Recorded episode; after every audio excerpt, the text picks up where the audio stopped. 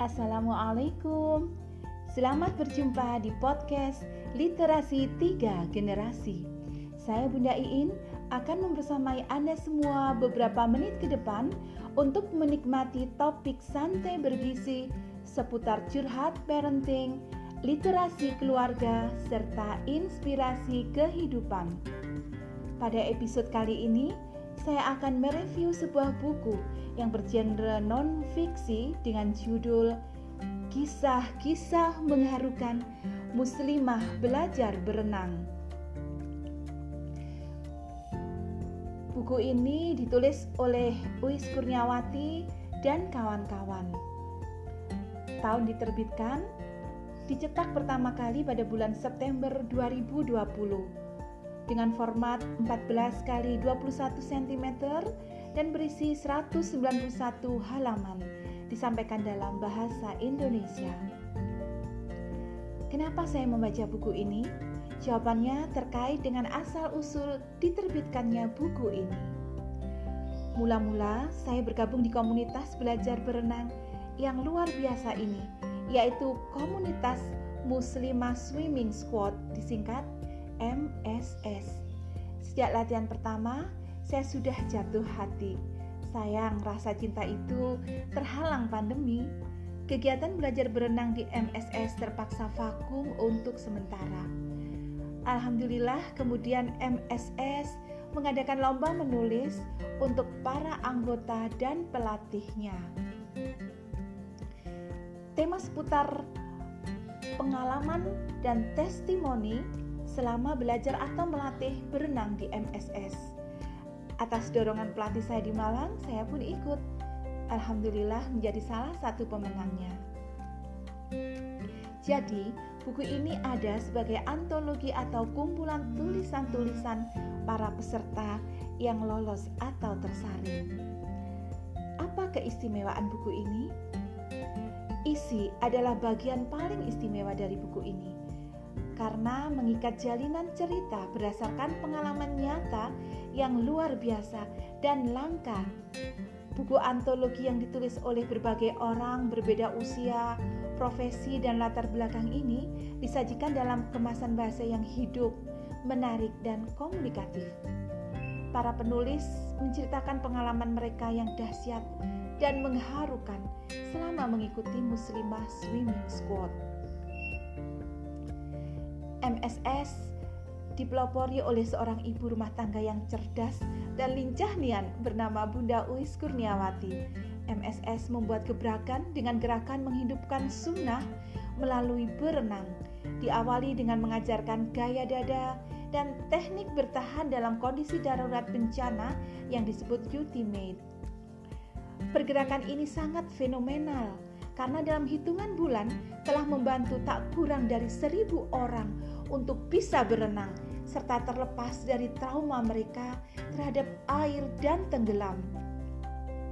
Mereka yang tidak memiliki trauma bahkan berhasil untuk bisa langsung berenang dalam satu pertemuan saja.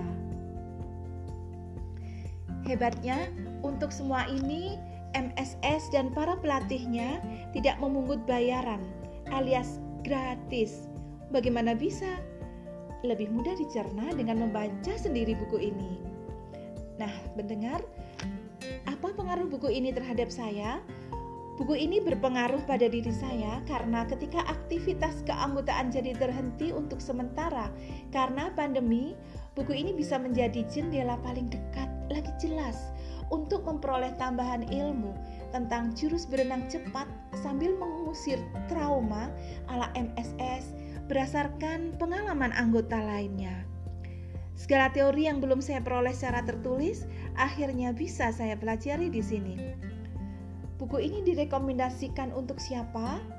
Saya merekomendasikan buku ini untuk satu, mereka yang memiliki trauma terhadap air atau kegiatan berenang. Dua, mereka yang ingin menghidupkan sunnah Rasulullah Shallallahu Alaihi Wasallam melalui olahraga berenang. Tiga, mereka yang beranggapan bahwa belajar berenang adalah olahraga yang lama dan sulit dikuasai serta mahal. Keempat, mereka yang terobsesi untuk bisa berenang namun terkendala oleh waktu, usia, atau kesibukan lain, biaya, serta mental bloknya sendiri. Membaca buku ini akan membantu memudahkan mengikis semua trauma dan penghalang itu.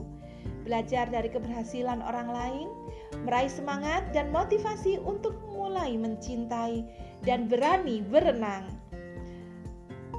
Apa yang saya pelajari dari buku ini adalah berenang sebagai salah satu olahraga yang disunahkan oleh Rasulullah ternyata bukan olahraga biasa.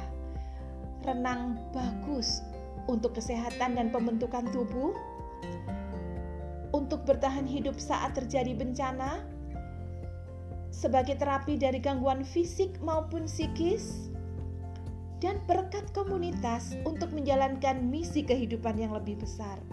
Contohnya, apa yang dilakukan para anggota MSS dalam menggalang kepedulian sosial untuk berbagi. Berbagai aksi sosial sering diselenggarakan para anggota MSS dengan open donasi, mulai dari menyantuni fakir miskin, membahagiakan anak yatim, hingga berkontribusi untuk para tenaga medis yang sedang berjuang di garda depan dalam menangani pandemi COVID-19. Gerakan kepedulian sosial dan berbagi itu juga dipaparkan di buku ini dua quotes tentang kemurahan hati yang telah dipaparkan di bagian-bagian akhir buku ini dengan indah mewakili segala kebaikan yang telah diukir oleh komunitas MSS ini. Semoga bermanfaat ya. Kita kutip jargonnya. Charity is not about pity, it's about love. Dan satu juga dikutip dari penulis terkenal Helvitiana Rosa, kemanusiaan itu tak mengenal batas negara dan agama. Ia tumbuh dari keajaiban nuranimu, tanpa sekat, tanpa musim. Sangat menarik dan inspiratif bukan? Sampai jumpa di episode berikutnya. Salam literasi tinta mulia. thank you